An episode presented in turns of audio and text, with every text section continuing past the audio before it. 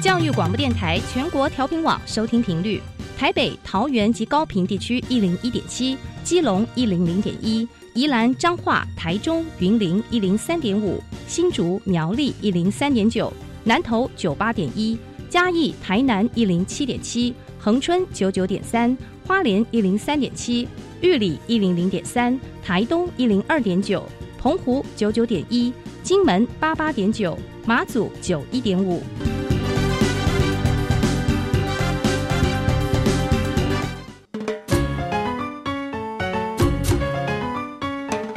生活处处有科学，人人都是科学人。哎，曾老师，我相信生活处处有科学，但是你说人人都是科学人，这就太夸张了吧？其实啊，只要有好的科学观点、思维训练和持之以恒的毅力，人人都可以成为科学人。Trust me, you can be a good scientist too. 我是曾志郎，我是燕子。科学可以很人文，可以很动人，可以很美丽又浪漫。每个月第一和第三个星期四上午十一点五分到十二点，教育电台邀你一同品味科学的万种风情。欢迎收听，人人都是科学人。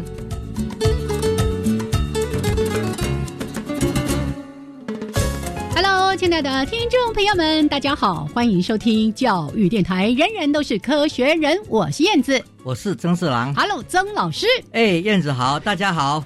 今天呢，在录音之前呢，我听老师就在谈，哎，上一次节目里面呢，其实跟大家报告了，老师最近当然因为疫情的关系哦，这个取消了很多国外要这个飞机飞来飞去，那又做很多的这个线上会议，但国内呢也有一些重要的事情。上次跟大家报告的关于星云教育奖，那老师呢就提到说，这段时间啊，都下乡到各个学校去拜访老师们，也看到了很多很感人的画面，对不对，老师？是啊，嗯，就说这个奖是非常非常有意义的哈。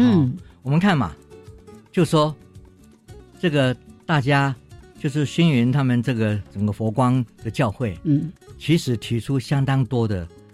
对于这个教育的铺陈，然后怎么样做？比如说三好，嗯哼，三好教育，对不对？是讲好话，说好话，做好事，哎，然后存好心。对，这些东西都是非常重要的，就是它是一个社会真正是善良社会的的一个基础，嗯，一个基本的这个主轴。是，然后这些呢，他们在推动，在小学、在中学代，在这这这阶段，就是在我们成长的阶段里面来做这次事情非常重要。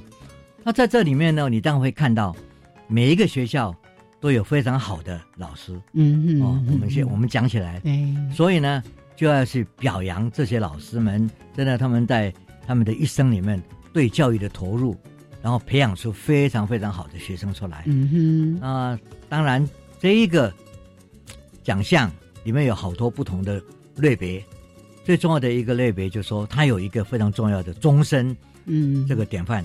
是，就说这个一个人他从事教育数十年，然后也为我们的社会，整为了我们的在台湾的整个的教育呢，做了非常重要的贡献。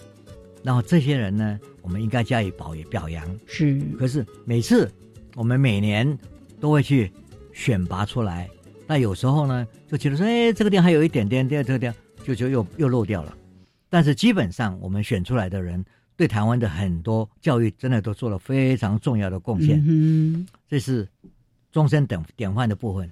另外呢，我们在每一个年年龄层里面，比如说大专教育，大专教育有很多好老师，是他们在专业上的培养，还有他们在很多研究上各方面呢，培养出新的研究员，哦，新的一些老学生们，他们到全世界去打天下，这个也是很重要。嗯哼，然后我们再看到大学之下。就有高中，还有高职，啊，再下去，啊国中、国小呢？讲起来，对台湾的整个贡献非常非常大。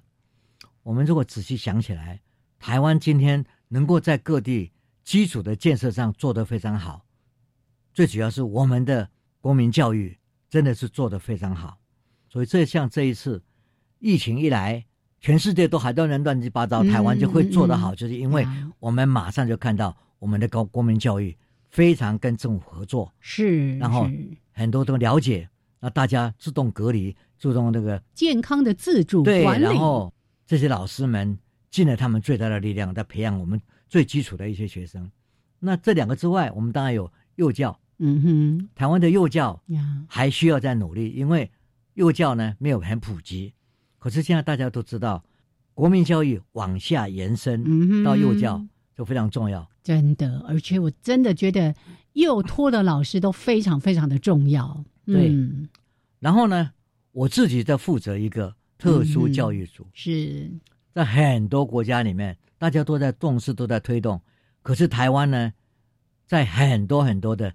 基础建设上，为特教做了非常重要的工作。我们现在有很多特教学校，是你像我们以前有启明、启聪、启智，是对不对？早期现在呢，整个特殊教育规范在一起，每个县市大概都有一个特殊教育的这些学校。我们看到好多这样的非常棒的老师。那么这八年来，哦，这个奖项呢已经做了八年，星云教育奖对教育奖有八年。那八年内呢，我们每一次。因为你总是要去那边，然后呢跟大家谈一下，感受到真实的状况，对不对？有时候呢，我们有时候还会看到这个老师在教学，去了以后就觉得这很棒。然后我们有时候真的很难去从推荐的里面要去把它就说筛选五个出来是非常困难的，因为个个都很棒，而且都不一样，在做他们最好的的教学，家长们都泪眼汪汪的，对他们的小孩子。能够在一个学校被这样的照顾，是。他们觉得是非常非常的幸福。所以呢，我觉得说这个奖项，而且我虽我在负责的这一组，都是每一次出去一个学校就是哭着回来，出去一个学校 都是哭着回来。我们的特教的老师哦，真的很棒很棒。所以老师在从事这个幸运教育奖的整个评审的工作哦，特别因为你主要负责是在特教这个部分，我们知道说特教的孩子们他们各方面的这种需求其实又特别高的，老师需要花的心力也是特别特别的高，所以老师说每一次去就什么。哭着回来吗？哦，这么样的感动。OK，好，所以先让大家呢，呃，了解一下老师呢最近在忙碌一些什么样的事情，真的非常的有意义。那应该呢，等到这个幸运奖揭晓的时候，我们再请老师也再跟大家来及时更新了哦。是 OK，好，来，那这每一次呢，我们人人都是科学人的节目，也会在节目的上半段为大家提供两则科学新闻。另外呢，在今天的主题时间。哎，这个最近天气不太好哦，这个礼拜呢，跟一直断断续续在下雨。你可能觉得，哎，我抬头没有办法看到星星，但星星永远都在。哎，我们要进入到一个跟星星有关的话题。好，来详细内容呢，待会儿再来说给大家听。先听一段音乐之后，回来为大家提供科学新闻。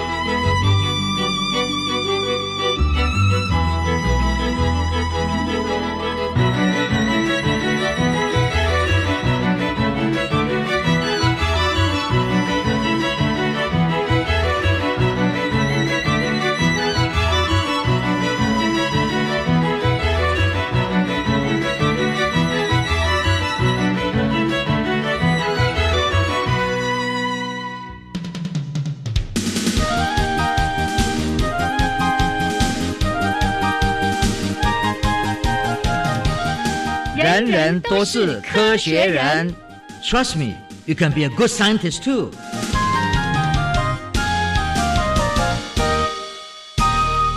人人都是科学人，处处可学新知识。欢迎朋友们继续加入教育电台。人人都是科学人，我是燕子，我是曾志郎。好，来，我要先复习一下老师刚才提到的三好运动，这个真的非常非常的重要。要存好心，说好话，做好事。我觉得，如果整体社会越来越朝着这个方向发展，我们的社会一定更美好的。是好。来，我们回来讲科学新闻。哎，第一则讲到病毒捕捉器，这是什么神奇的东西？我想现在谈到病毒，大家就马上精神一振。新型冠状病毒。对。然后呢，其实我们这个社会上，还有这个地球上，嗯，病毒是非常多样的。对，而且人类跟病毒之间的战争哦，我们现在都还趋在劣势呢。对，嗯，所以我们也知道，就是说最近。前这几年，嗯，病毒实在是让我们最流感呐，对不对？哦。但是还有一个就是登革热，哦，尤其是我们在台湾这种热带界地点是登革热，所以要捕捉登革热的这一个这个病毒，嗯，哦，应该是非常非常困难。因为到现在为止，你看我们还没有一个好的对峙的方式，对不对？但是现在就是说这一件事情，在很多世界上的很多科学界。对病毒的了解，嗯，大大家觉得说，一定要非常很科学的方式，然后要建真的是建立公共卫生的体系，然后对民众的这教育。可是实验室里面对病毒这件事，也就是说要去了解这个病毒本身到底是什么样子，它怎么样传递，嗯，它到底会怎么样变成为一个很严重的一些影响你身体里面的器官有一些事。那我们看到这个所谓。登革热是会威胁这个热带气候的很厉很厉害的哈。嗯。然后呢，我们当然要去了解它。所以伊利诺大学，嗯，他们就从一个新的科技叫做纳米，是对纳米科技。纳米科技就说细掉这个哈，它的尺度很小，嗯嗯，小到我们可以去看到它怎么样来运作。哦，那这个科技呢，可以看到这么小的尺度的东西呢，然后来看到说。它怎么样跟我们的蛋白质，嗯，啊，这个在体内的东西去结合？这主要是说它的样子，哦，有时候，然后你会看到说它跟那个黏膜怎么样会忽然间结合在一起？嗯哼，也就是说，其实你仔细想起来，你就是要找到一个开它锁住，对，但是它这个锁呢，会跟另外这这这个什么病毒呢，会跟另外一个。可以被它接受接受器，嗯哼，就变成一粘住以后，哎，就锁住了。是，所以你怎么样去开锁？啊，对不对？有时候做疫苗，嗯哼，还有很多就是说治疗，就是要把那个锁打开。那有时候就以前啊，很大大大规模的做大型的药物进来，没有什么效。嗯哼，像从最细的纳纳米里面去看到它的结构，看到它们的的粘粘粘合。再看到它们怎么去把它解开，嗯，这样的整个过程上，真的是非常重要的一个对于病毒的它的整个运作，然后它整个被去除的方式，哦，他们很多非常精彩的研究报告，嗯哼哼。那这个呢，当然是刚刚在开始，哦，伊利诺大学他们这一群人，然后各地的也在做病毒人都觉得说，哎，这真是一个新的从纳米着手，嗯，是一个非常重要的。的关键，耶！我相信现在我们在做所谓新冠这个病毒的这些事，而且全世界好多科学团队都在投入，大家也是说会从纳米的尺度，嗯，去进行各种基因的检测啊，各种东西，这些东西都是科学进展到现在，你必须要用最新型的科技的一些知识，嗯，来把以前我们所不了解的做一个再重新的澄清。这是很重要的一件事，所以今天我们看到病毒，大家都在设计一种纳米的捕捉器，嗯嗯，那这样的一个非常重要的进展呢，会对人类呢的去除病毒，还有预防，另外就是治疗，会有很大的贡献。耶！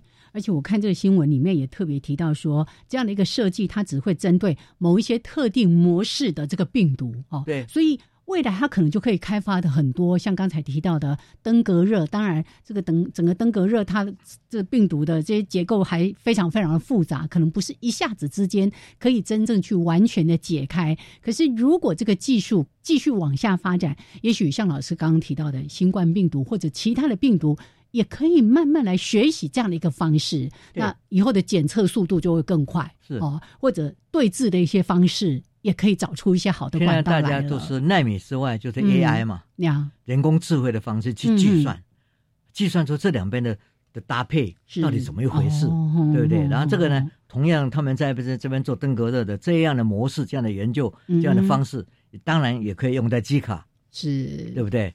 很可能各种癌症细胞，对，都都可能去开拓。所以有时候一个一个研究从一个地方出来。呀，然后他所串出来的其他的很多可能性，对呀，他也可能启发了别的科学家或者一些其他的生化的团队，对不对？哈，好来，所以跟大家先报告了这个病毒捕捉器的新闻。好，那每一个月呢，我们最后播的这个新闻，就是要让大家呢稍微的来浏览一下全世界各国他们遇到的一些什么科技方面的问题或者新的发展。来，老师，你今天从哪个国家开始导览？我想，我们先看到，我们讲说，一个国家，嗯，它我们并不是有时候说它的科技进展是。进展是一回事，但是有时候只是它的它的发现，嗯哼哼，它现在出现了一些事情，然后这个科学家就会来看它什么含义，哎，对，这是这是我们今天在报告这些，比如说在玻利维亚，嗯，对不对？耶，他们在发现这个这个森林大火的烟烟里面呢，就发现他们可能跟这个冰河。自己去融合，嗯，然后呢，会会使得那个这个在上面玻利维亚的这个松哥冰河呢吸收的热，使它能够融化。啊，这个就是我们在当时在讲说，这个这个水会涨起来，对不对？很多地方这个这个冰河溶解是很快，比大家所想象的要快。海平面上升，对对对对，这个这个当时威威胁到很多在海洋旁边。海岸线旁边的一些城市，对，这还是严重的。嗯，然后我们也看到这意大利，他也是分析了一些结果，这个说公元七九年的时候，这个维斯威火山喷发的时候呢，有一个居民他的大脑受热，嗯，大脑受热之后就变成好像玻璃一样。对，所以所以很多事情就说，有时候我们没有想到，哇，这你这也变成，那你你现在看到一个玻璃，以为它只是当年的或什么事，原来是我们脑里面的东西，哦，的的化学去组合起来的。哦，那我们看到芬兰，它的极光，对不对？大家都啊，讲去芬兰看极光，但协助他们能够辨识这个新的形态，嗯，对不对？他们叫做沙丘。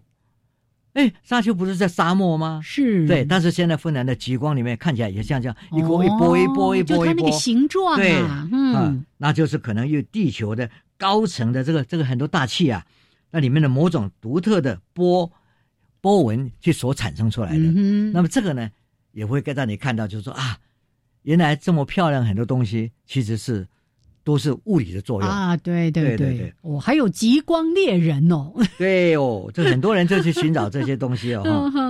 然后在日本呢，研究人员就看到说，在海岸外有个沉积物，嗯，啊，这个实验室呢分析这个很迷人单细胞的生物，这种触角很多，在古生物看到的这些，嗯，这些蛋白质呢很多样。呀。那我们就让我们讲以。以往我们想事情，就是古老的东西应该很简单啊。现在没想到古老事情本来就有很多比你想象更多样的事情。那么这个呢，也可以让你看到，在 Cameroon 哦，Cameroon 这个哦，非洲地方在 Cameroon。嗯，我翻译一下，克麦隆。Cameroon 他们在这个草原上找到三千年前和八千年前的孩童骨骼，这个骨骼骨骼，嗯。那么他取得这个地区古代人的 DNA 啊，在这个地方的八三千年、八千年的的古 DNA，它显示早期的人类基因多样性。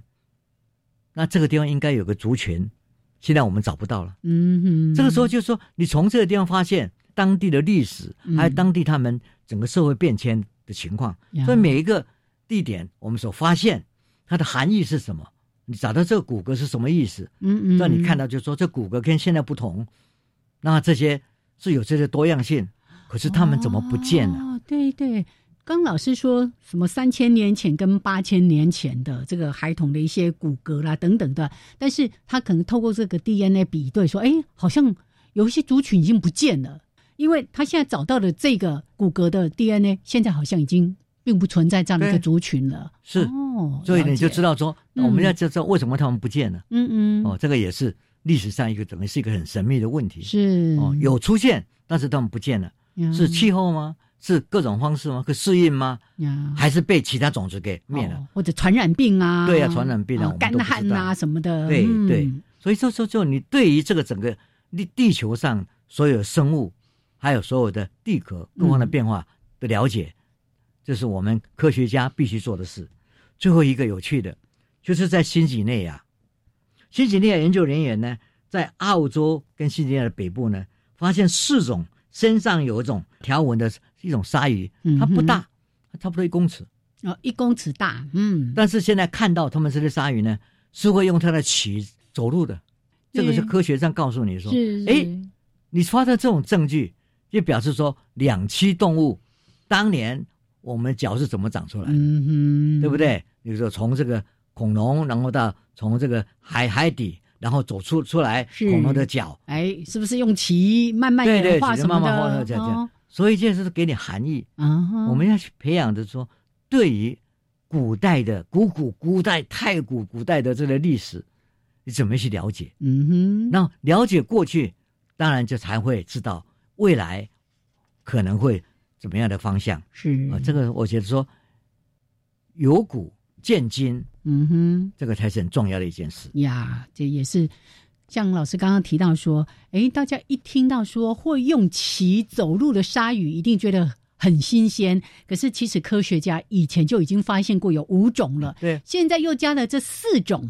说呢，他们在那种比较低潮的地方，就因为海水它会会这个涨潮退潮嘛，所以如果在这个低潮带的时候呢，哎，它竟然会用鳍去走路啊，然后去找看看有没有它的猎物啦等等的。这个是以前会会讲这个两栖动物，就是有的早期的证据，现在是活生生的在这个地方看到了，是是，那这个真是非常非常。很有趣的一种发现。对，来大家想象一下，那个鲨鱼用鳍走路的画面是什么样子？也许你也可以去网络上搜寻看看哦。对对，应该可以找到很多很有趣的画面。应该是会看到这些 YouTube 的东西上面是有的。OK，好，来，那最后呢，也跟大家分享了这个世界各国的一些科技的进展、新的发现，有时候是遇到了新的问题。像老师刚才提到的，这个他们在玻利维亚去研究了。追踪了二零零七跟二零一零年的这个亚马逊森林的大火，结果说哇，可能是这些烟呐等等的，哎，造成了这个冰河加速的融化了。是，那你看今年这么多，从去年这样一路过来，这么多的这个森林大火，然后你如果要做一个模式来预测地壳各方面的变化，海洋现在它居居住的变化，是。以前是没有把它算进来，嗯嗯，现在看到了，在在你的模式上。就必须把这个变数加进去，啊，可能会看到说，哇，比你想象的还快，真的。而且那个连结，你可能本来没有想，你像二零二零年，你怎么会想到二零零七年那个什么事情跟现在的冰河溶解会有关系呢？好，来，那这是提供了科学的新闻给朋友们做参考。那先聊到这边，一小段音乐，还有两分钟的插播之后回来，加入到我们科学人观点的主题时间。是的。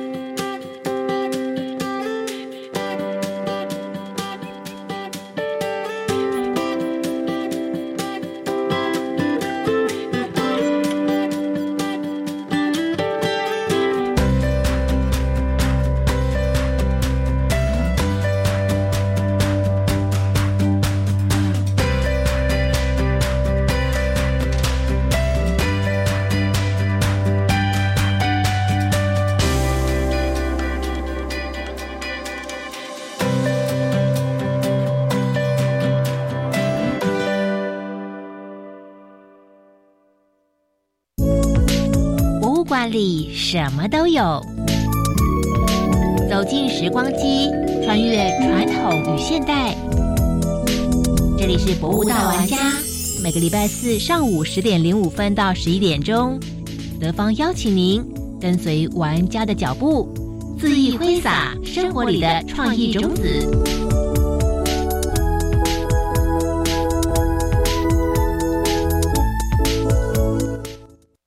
大家好，我是体育署署长高俊雄。受到疫情影响，教育部针对营运困难的运动事业及体育团体，补助员工薪资、场地设备租金、贷款利息补贴、自由工作者的酬劳，也会补助运动事业研发创新、技术提升及数位行销等费用。受理申请宽、快、方便，相关资讯公告在教育部体育署运动产业纾困振兴专区。哦，最近很不顺，家里蚊子又多啊，今天又觉得头痛发烧，该给师傅看看了啦。是不是还有后眼窝痛、肌肉关节痛？出诊。哎啊，你怎么知道？你也是哦。哎呀，这是登革热症状，家里积水要肠道，否则容易长病媒蚊，引发登革热。啊，这么严重哦。对呀，赶快去看医生啦，有问题就打一九二二防疫专线。以上广告由卫生福利部疾病管制署提供。加外加外，阿玛波拉，扎根格玛西卡斯达斯，迪加古拉布古列列。大家好，我是来自台东的胡代明，这里是教育电台。那罗哇那咿呀那呀哦哎呀，那是你呀鲁玛的呀恩，哦朋友们就爱教育电台。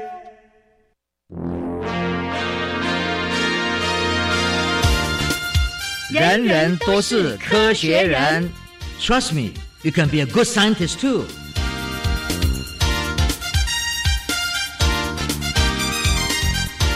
人人都是科学人，处处可学新知识。欢迎朋友们继续加入教育电台。人人都是科学人，我是燕子，我是曾志郎。好，我们的节目呢，在个每个月的第一还有第三个礼拜四上午十一点五分到十二点为大家直播。那除了在收音机哦开车的时候听，在家里听之外呢，有一个非常好的收听管道，就是我们的网络哦。那其实每一次说到教育电台的这个网络的整个节目的服务，我们就觉得啊，我们。电台真的做的创举，因为很少，也许目前都还没有这样子，把所有的节目在播出之后保留六十天，让大家呢可以随时点选、随时收听。那也欢迎大家呢，哎，有空或者想要重复收听或者漏听了，回到教育电台的网站节目资讯来找到。人人都是科学人，可以重复的收听哦。好，来，那我们。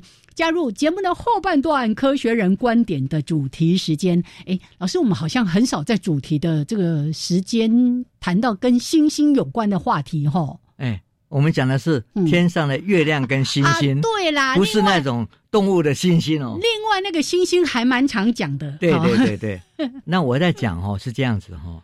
其实最近，嗯，因为新冠病毒，然后大家不出去。哦，很多地方变好了，很多地方的小孩就说：“哎啊，天空上怎么会有亮亮一颗一颗的东西出来呀？”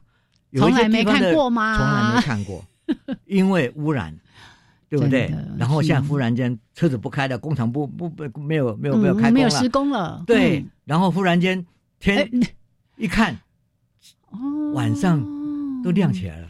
原来是这样子，老师才会在今天特别想要跟大家谈跟星星有关的主题。对，哦，对，这个这个就就就说，哎呀，没有看到星星的小孩，真的是很，真的是很可怜的啦。真的，对我们讲起来哈，嗯，但是呢，因为这种星辰，这种很多东西啊，又有光害哦，太多城市里面，嗯，真的是有很多小孩子从小到现在没有看过北斗七星。嗯，你这个连北斗七星都没看过，那是最容易看到的。教育部里面和教育教科书里面就讲说，哇，北斗七星，嗯，将来要讲到这个故事嘛，对不对？勺子啊，对，勺子啊，说那 学生就看看一堆啊，那五那五，哎，看不到。那这个就是我们现在这一次里面给我们非常重要的一个教训。嗯，人类真真的必须要好好珍惜自然的生态。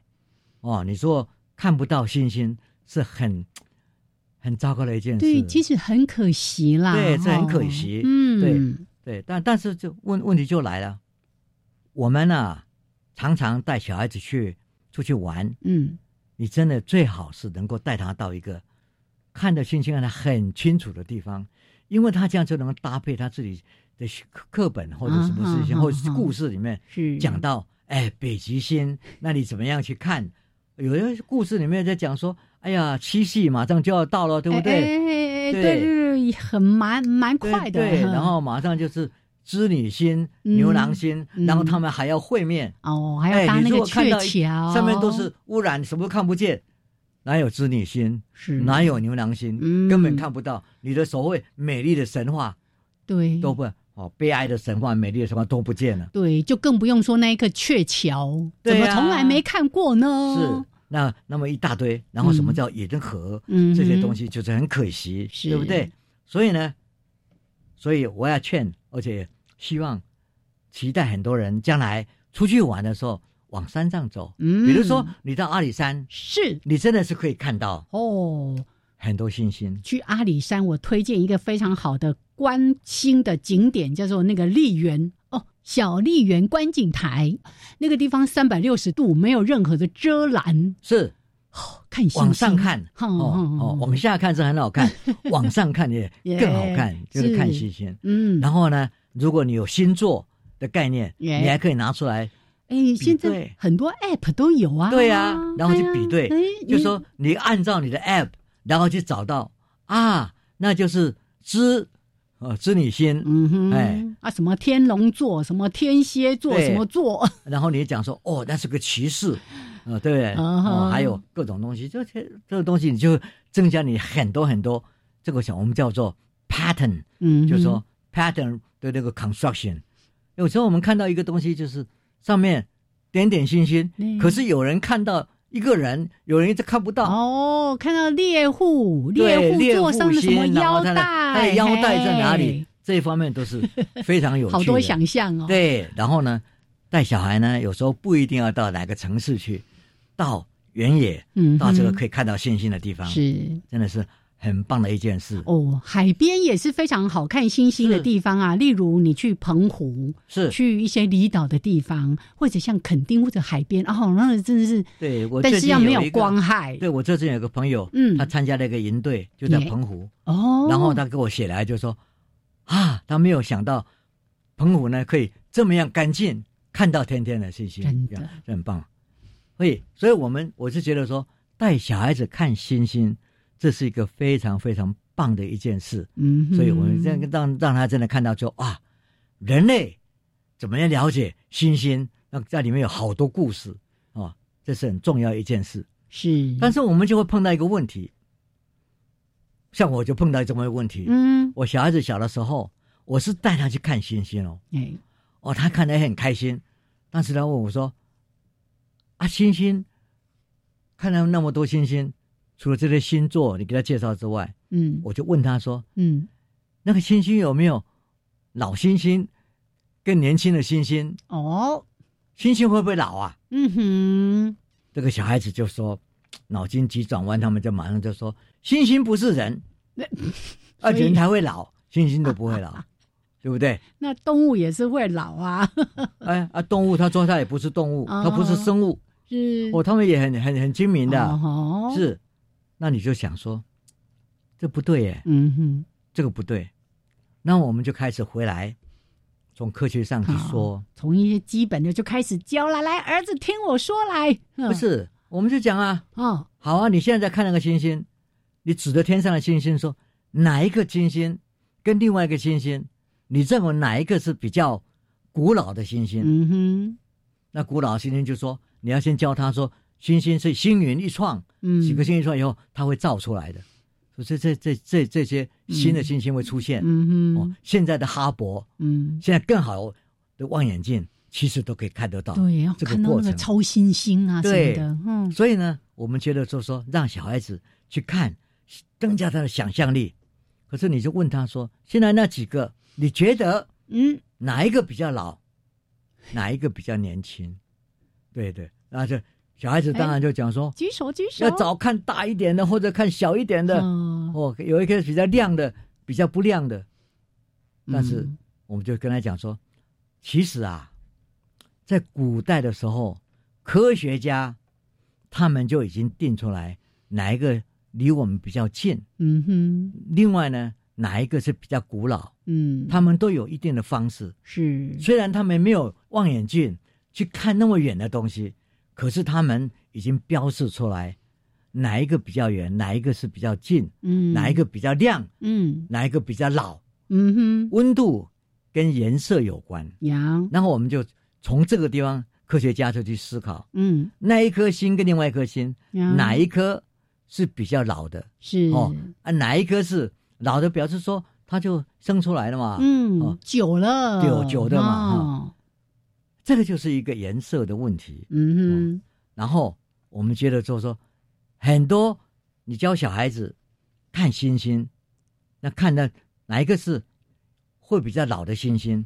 你说用颜色，嗯，来判定，然后到实验室到家里炉子去看，嗯哼，火它的亮度，嗯，它的热是跟它的颜色有关的。哎，那么这一一比对以后。小孩子在这个地方就会了解哇，化学啦，这个这个物理啦，还有很多这种，都可以让你看到一些你想象不到的的的含义。嗯哼，连老跟跟年轻年轻都可以被从颜色里面看出来。是，那颜色也包括它的热度。嗯，那这些东西都是非常重要的一个一一些看法。是，所以呢，我是觉得说呀，我们怎么样去教小孩子？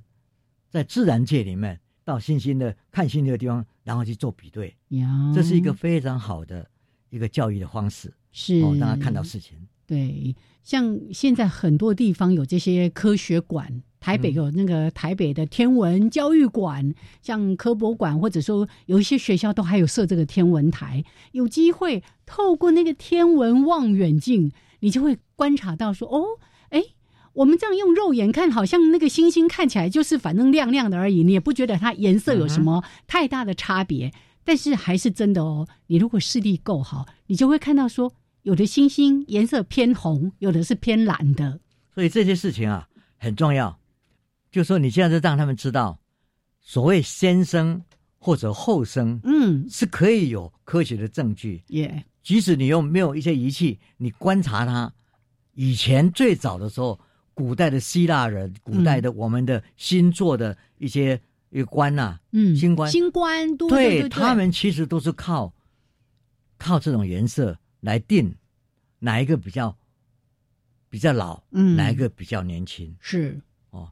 然后这个呢，到了有三位科物理学家，在一九六二年哦，他们就提出来了，嗯哼，这一个颜色跟星星，呃，这个星球哦，比较老跟年轻的问题。他说，你这个比较老的呢，你会看到他们，他们呢都是在外围，然后越星辰就在里里面，哎，哦，就形成这么一个所谓我们叫大气，做 galaxy，对不对？就在这样的一个整个范围，就可以看出来星星的颜色不同。嗯嗯，比较外围的就比较红色，那比较内部呢？就比较蓝色，啊，从这些蓝的东西里面呢，他们推测，这个就是它形成的时间。嗯哼，这三位呢讲了以后，当时是没有什么证据。那你是讲你你看到这也是只说我讲他这样子，那你指出来也是说 蓝的比较老，比较你看不到嗯真正的东西，所以这个就要靠后来的科学家嗯再进一步的去把它。拿到证据去看它啊，这个就要靠近代的望远镜哦。刚才说到了哈勃，对不对？哦，嗯，所以他们光从这个星星的颜色就去判断、去评估，说，哎，这个越里面的越年轻，越外围的越年长。可是呢，当时的科学家没有证据，是一直到有更新的科技、更好的仪器之后，科学家真的。就看到了一些证据来佐证。哦，你看，一九六二年，那是几十年前的科学家就已经有这样的判断了。嗯，然后哈勃出现，可以去看这个东西是三十五年后，耶，对，提出来三十五年后才证实他们的想法，耶。嗯，好，来，那我们待会儿呢，再来看看这个当时提出说，哇，这些呃比较像什么星云，或者是这种星群，然后去分辨什么位置、它的颜色、它的年龄，哦，是谁比较老，谁比较年轻。到后来，包括了哈勃望远镜，跟现更新，还有现在很多什么阵列啦，好多的那种天文望远镜的组合，帮我们看向宇宙。像老师刚才一开始说到了。带孩子看星星，或者我们自己有机会去看星星，你会看到这个宇宙有多么样的广大，而不是只有看在我们眼前的这个地球这件事情而已。OK，好，那老师，我们待会儿再来聊，好，再来分享一下，那后来的科学家又有些什么样的发现？是。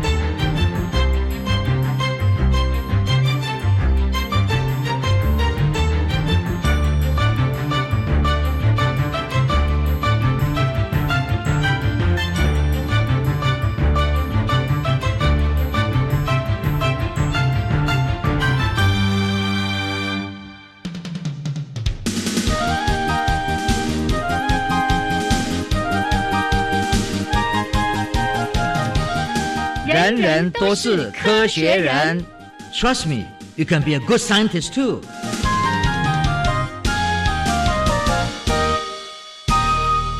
人人都是科学人，处处可学新知识。欢迎朋友们继续加入教育电台。人人都是科学人，我是燕子，我是曾志郎。好，老师刚才呢，从诶最近因为。少了很多空气污染，所以你比较有机会看到满天的星星。其实我们更希望，如果再减少一些都市的光害，我们即使在台北市，即使在台中市、高雄市区，我们都有机会仰望满天的星斗。嗯，所以有时候在一个好的都市里面，有成为天文台，嗯，是蛮好的一件事。是，但是呢，他一定要能够让他看到。那个星星，要他知道，科学最早开始的时候，其实就是看天象啊，是啊，因为跟跟你的气候、跟你的各方面都有关系。哎，以前要那个农民要种植什么、做什么、做什么，其实都是要看天象哦。对，然后所以呢，不管是在亚洲、在非洲、在欧洲、在希腊，嗯，你所看到的。科学家一开始的时候都是对天的描述，嗯哼，啊，对天的描述呢，星星当然是一个很重要的描述。我记得我曾经去一个地方叫做巴拉九，巴拉九，巴拉九在印在在意意大利，嗯哼，那意大利呢，在米兰的北面有两个湖，一个叫做 Como 湖，另外一个叫做一个 Lake 湖，嗯，啊，他们两个湖呢。是两边，然后交叉起来。如果从上面看，就像一个写一个人字哦，一个一个人，然后是一边一撇，这边一撇，对，是一个人字形的湖。嗯，那这个呢，你如果在那边，因为它有一个很清楚的，你刚刚讲说我们在海边，各个这个还有在这个湖边都没有什么污染，你可以看到好多星星啊。那看看星星的时候呢，我就。在那个地方有一个 villa，嗯，这个 villa 是一个研究中心，嗯，就布拉吉有的研究中心，他邀请很多科学家去那边度一个短短期的哦，就座谈会啊，还有一些呃研研研讨会之类的。那上面呢，你就会走上去。它早期是一个，就是一个我们就所谓修道院，嗯哼哼，在第八、第九世纪以前就是个修道院。啊，修道院上面呢，你会看到有一个修道院的地区呢，是坐在山上，那有一个好像一个洞窟一样，好几个库。嗯嗯，那些修道士就坐在里面干嘛呢？就是观察星星的位置，每天登记。哦，每个小时登记，他要在一个固定的点对去做哦。所以我们今天说物变心移，物换星移，物换星移，嗯，对不对？你所看到的就是他们的记录，所以你是知道说几点钟，三斤、五斤，嗯，那一个星星应该在哪里？这个都是靠大家的观察，一年一年累积这样下来的。所以呢，这个观察星星。是科学的开始。嗯哼，那我们再来看，刚刚这三位物理学家提出来的的这些概念。三十五年后，哈勃望远镜终于可以看到远处的一些新兴的新群。哦，那这一些新群呢，他就看到的时候呢，很重要的地方就是说，他有开始的时候蛮有趣的。我们在这个节目有讲过，嗯嗯，那个镜子专反了。哦啊，装它变成是远视还是近视的？对，它变成近视眼，都看不太清楚。嗯哼，后来还要送太空梭上去啊，上去对，去把它修好。对对对，在早期，这个科学家都是很认真、很努力去把它弄好。可是，即使在那个时候，他眼睛虽然看不到那么清楚，嗯，影像不清楚，可是颜色还是看得见。哦，所以哈勃望远镜呢，是当时呢就可以看到这些不同的颜色。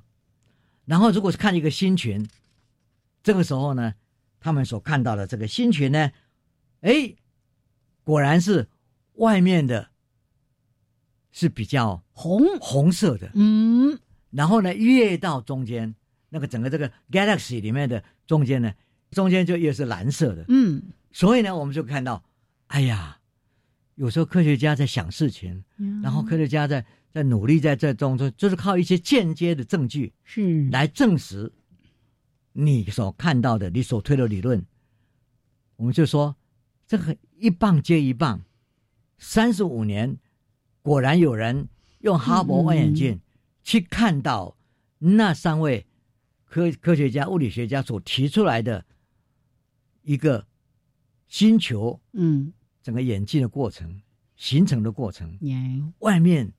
是比较红色，嗯，内部就比较蓝色，啊，你看，完全证实了 当时三位的的讲法，嗯哼，所以望远镜是非常非常重要的一件事。如果我们要了解外外空，然后今天我们话讲回来，望远镜越来越不是镜子，嗯嗯，大家都已经知道说，望远镜不一定是镜子。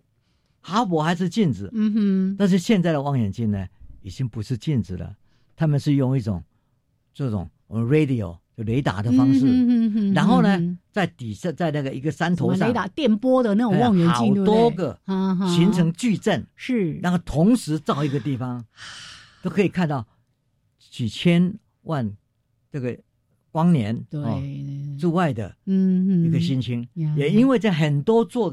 不同的地方看起来，才组合了我们看到黑洞。嗯哼。但是我要跟各位讲的，望远镜不是镜子，它是 radio，是雷达。雷达电波。对，啊这些呢，就是科学在计算的时候，它在计算的时候就要用到很多 AI 人工智慧的 deep learning 的方式去去算。嗯哼哼，去做新的的计算，这个都是非常重要的。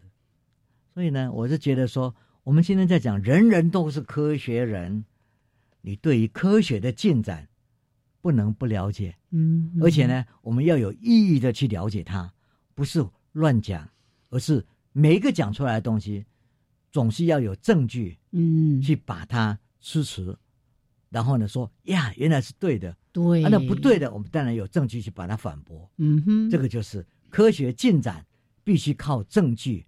往前推动，嗯哼，这才是对的。是。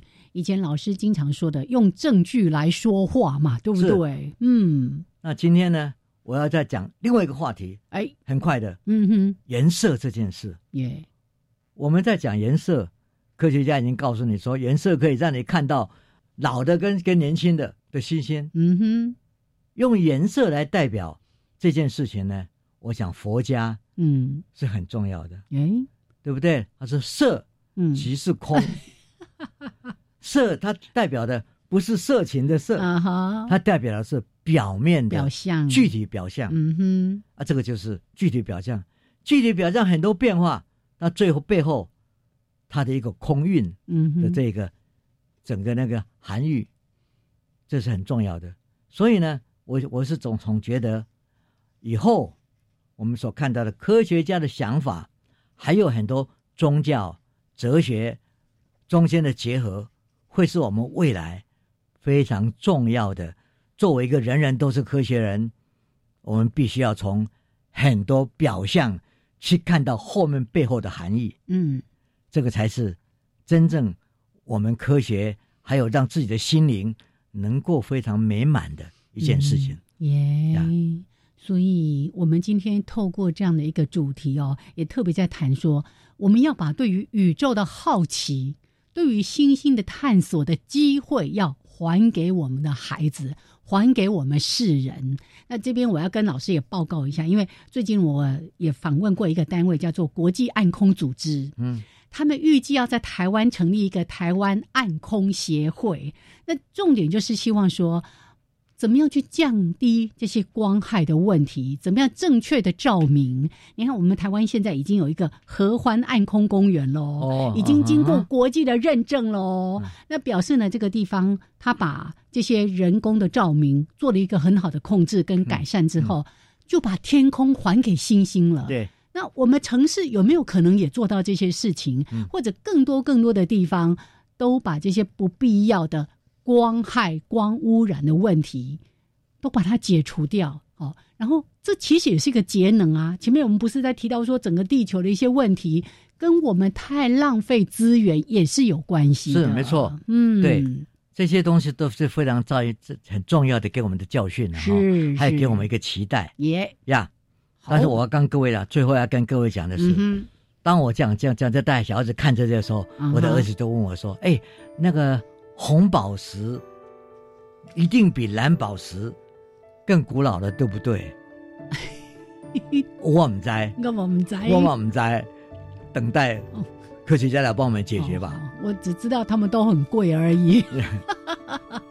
OK，来，今天谈一个蛮轻松的话题哦，在谈星星，尤其呢，从星星的颜色去知道它的年轻或者是古老。那最后呢，燕子也带了一个消息给大家，就是台湾的暗空协会现在正在筹组、哦很重要。嘿嘿对我们真的好希望嗯，我们有更多的机会看到满天的星星，不只是看这件事情，而是代表了我们是一个更文明的国家，我们更知道怎么样合理的照明，更知道我们有机会让孩子去探索这个宇宙了。对啊？所以我们除了可以、嗯才可以唱 Twinkle Twinkle Little Star。